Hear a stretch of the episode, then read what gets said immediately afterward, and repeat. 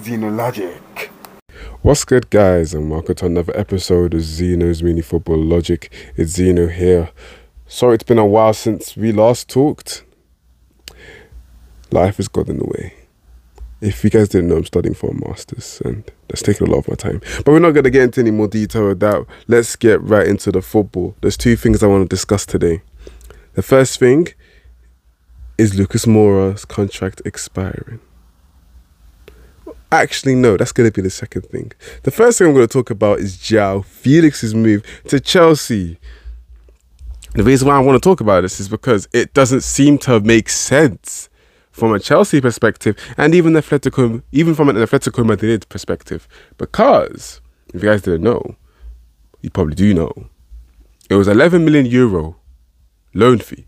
You know, United and Arsenal and Chelsea were the three clubs that were interested in, probably a bunch of other clubs too. But those are the clubs that were most popularized, publicized because guess what? We're I'm in England, so that's what I hear.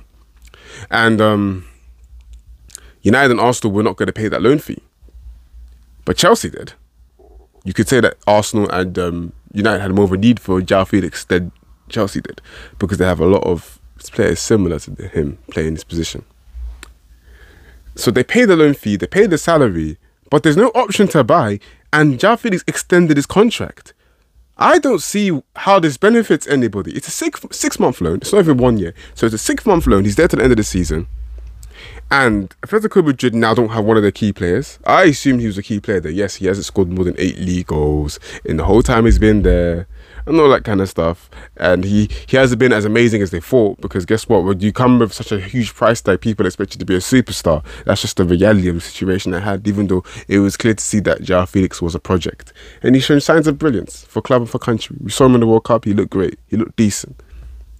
Nonetheless, Chelsea have gone and made this move now, and to many people, it doesn't add up because of the amount they had to pay for such a short period of time in terms of the loan duration and the actual salary they're paying him. So they're paying the full salary, and it almost feels like they're just throwing away money for money's sake because everybody can see watching Chelsea that they need a more um, a, a midfielder that isn't attacking, so a central midfielder or the holding midfielder, or a striker.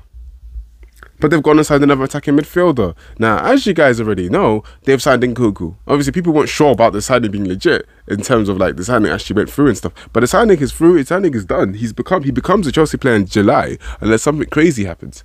And the way I'm looking at this, and maybe a few people are looking at this, is that he's kind of a stopgap replacement. João Felix, he'll be there for the six months, and then Nkunku goes on takes his position because I believe they play the same positions. You know, even though they can play striker, even they're traditionally second strikers, centre forwards, and um, traditional strike second shadow shadow strikers, second strikers, playing off the main striker or playing on the wings. Both of them are like that.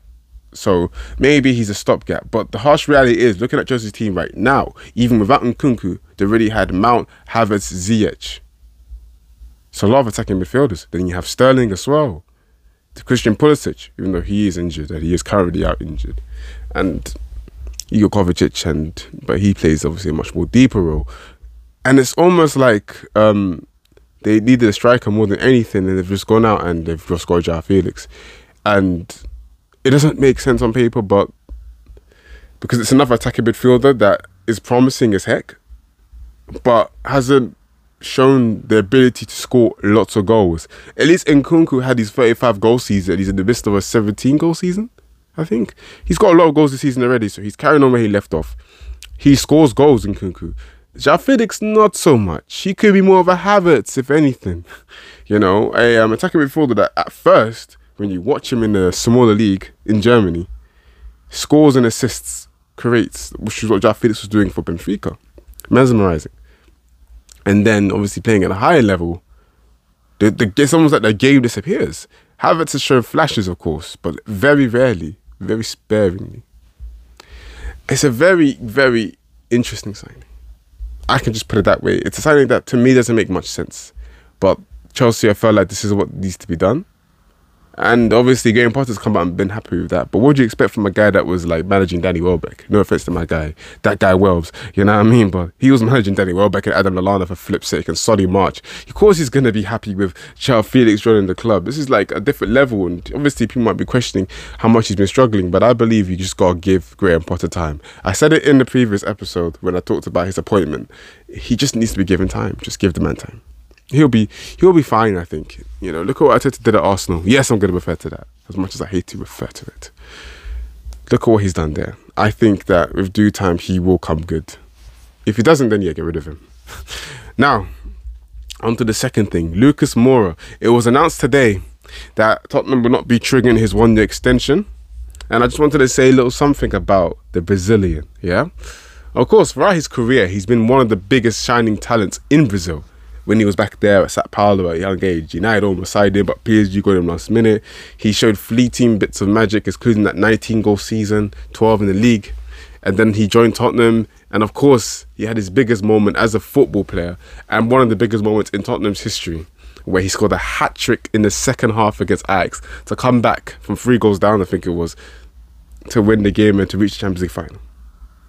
And that's what he's going to be remembered for. That's his legacy at Tottenham and probably the legacy for his footballing career. That hat trick, it will always go down in history as one of the most improbable, impossible, unlikeliest things to ever watch on the football pitch.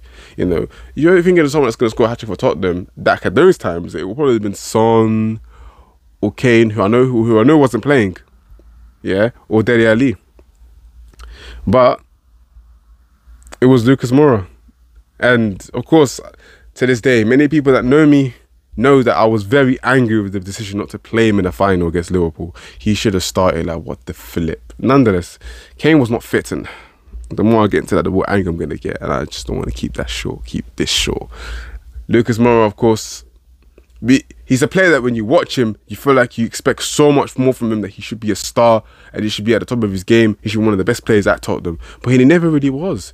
He had like one or two seasons where he was definitely one of the key players and people looked towards him for moments of magic, but he was never consistently there. It was similar to his time at PSG where you saw the brilliance and the skill and the moments of magic, but he was never able to consistently sustain it. Which is a shame because the guy could dribble a ball but sometimes his decision making, most of the time, his decision making just wasn't there. It wasn't. Does he pass now? Does he shoot now? A lot of players do struggle with this. It's not something that's so easy because look at Messi. You know, that's an example of what happens when you get them all right. And look at how and look look at him. Look at the status he holds in the game. So it's it's not going to be easy. But you know, as a Tottenham fan, I would like to say thank you to Lucas Moura for his service and for that magical moment in Amsterdam. You know what I'm saying? I don't know why I'm exposing the fact I'm a Spurs fan. But uh, I just wanted to mention something about Lucas, isn't it, man?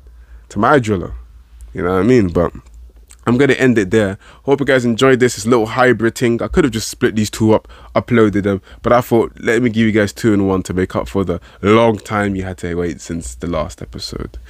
I'll try and upload more, but it's hard, isn't it? It's hard. I'm, gonna, but, but, but, but, but expect an episode every day still. I'm gonna definitely try them.